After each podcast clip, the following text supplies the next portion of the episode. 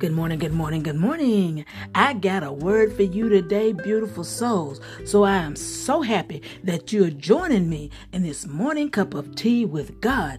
Yes, I got word, I got message, I got message in my spirit to share with you today.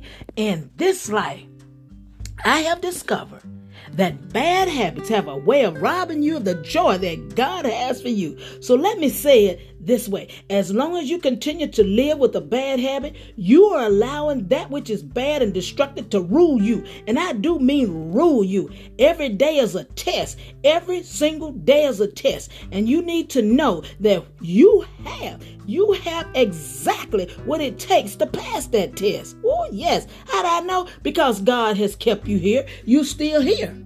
You still here. That's how I know the Spirit of God is within you, and it is far greater than any habit that's trying to bring you down. It's the job of the enemy to make you feel helpless. It's the job of the enemy to make you feel hopeless. So think about it for a moment. Think and then think hard. Get in your spirit. If the enemy can get you to concentrate on your issues, and if he can get you to neglect your solution, you're going to always be stuck in a situation that seems beyond your control.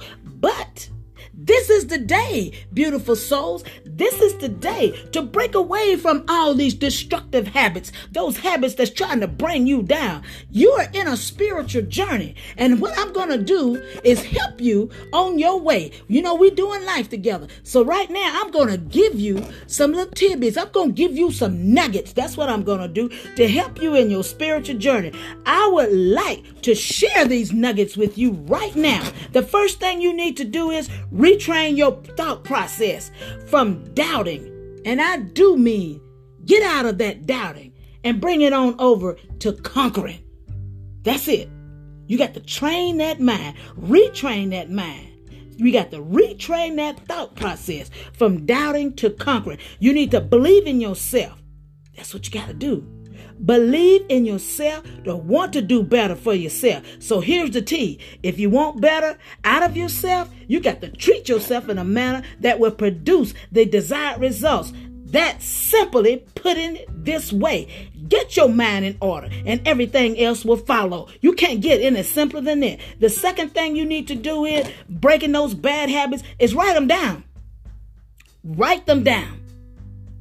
And also Write down the steps that you're going to do to break it. Put yourself on a plan. Put yourself on an action plan and follow it. Hold yourself accountable. Surround yourself with people who's going to help you. People that God has assigned to you. People who will act like a drill sergeant and push you through. The third thing you need to do is set aside time for fasting throughout the week whereby you can spend time with God. You need the strength from God. You need to go through the uh, uh, uh, uh prayer with God. Yes, you do. You need to start praying because you're going to need that strength. You need to spend time praising God. You need to do some meditation and you need to read His Word on a daily.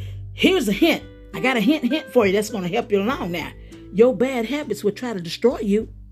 There's the hint. Your bad habits will try to destroy you.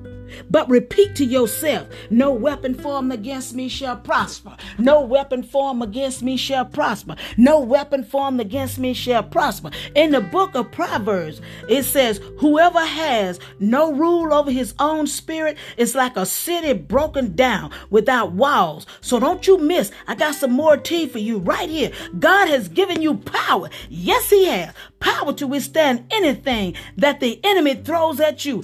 Bad habits can be broken. Let me say that again. Bad habits can be broken when you tap into your inner strength. The last thing you need to know is breaking a bad habit is believing that you have victory. That's my word. You hear me? Believe you got victory.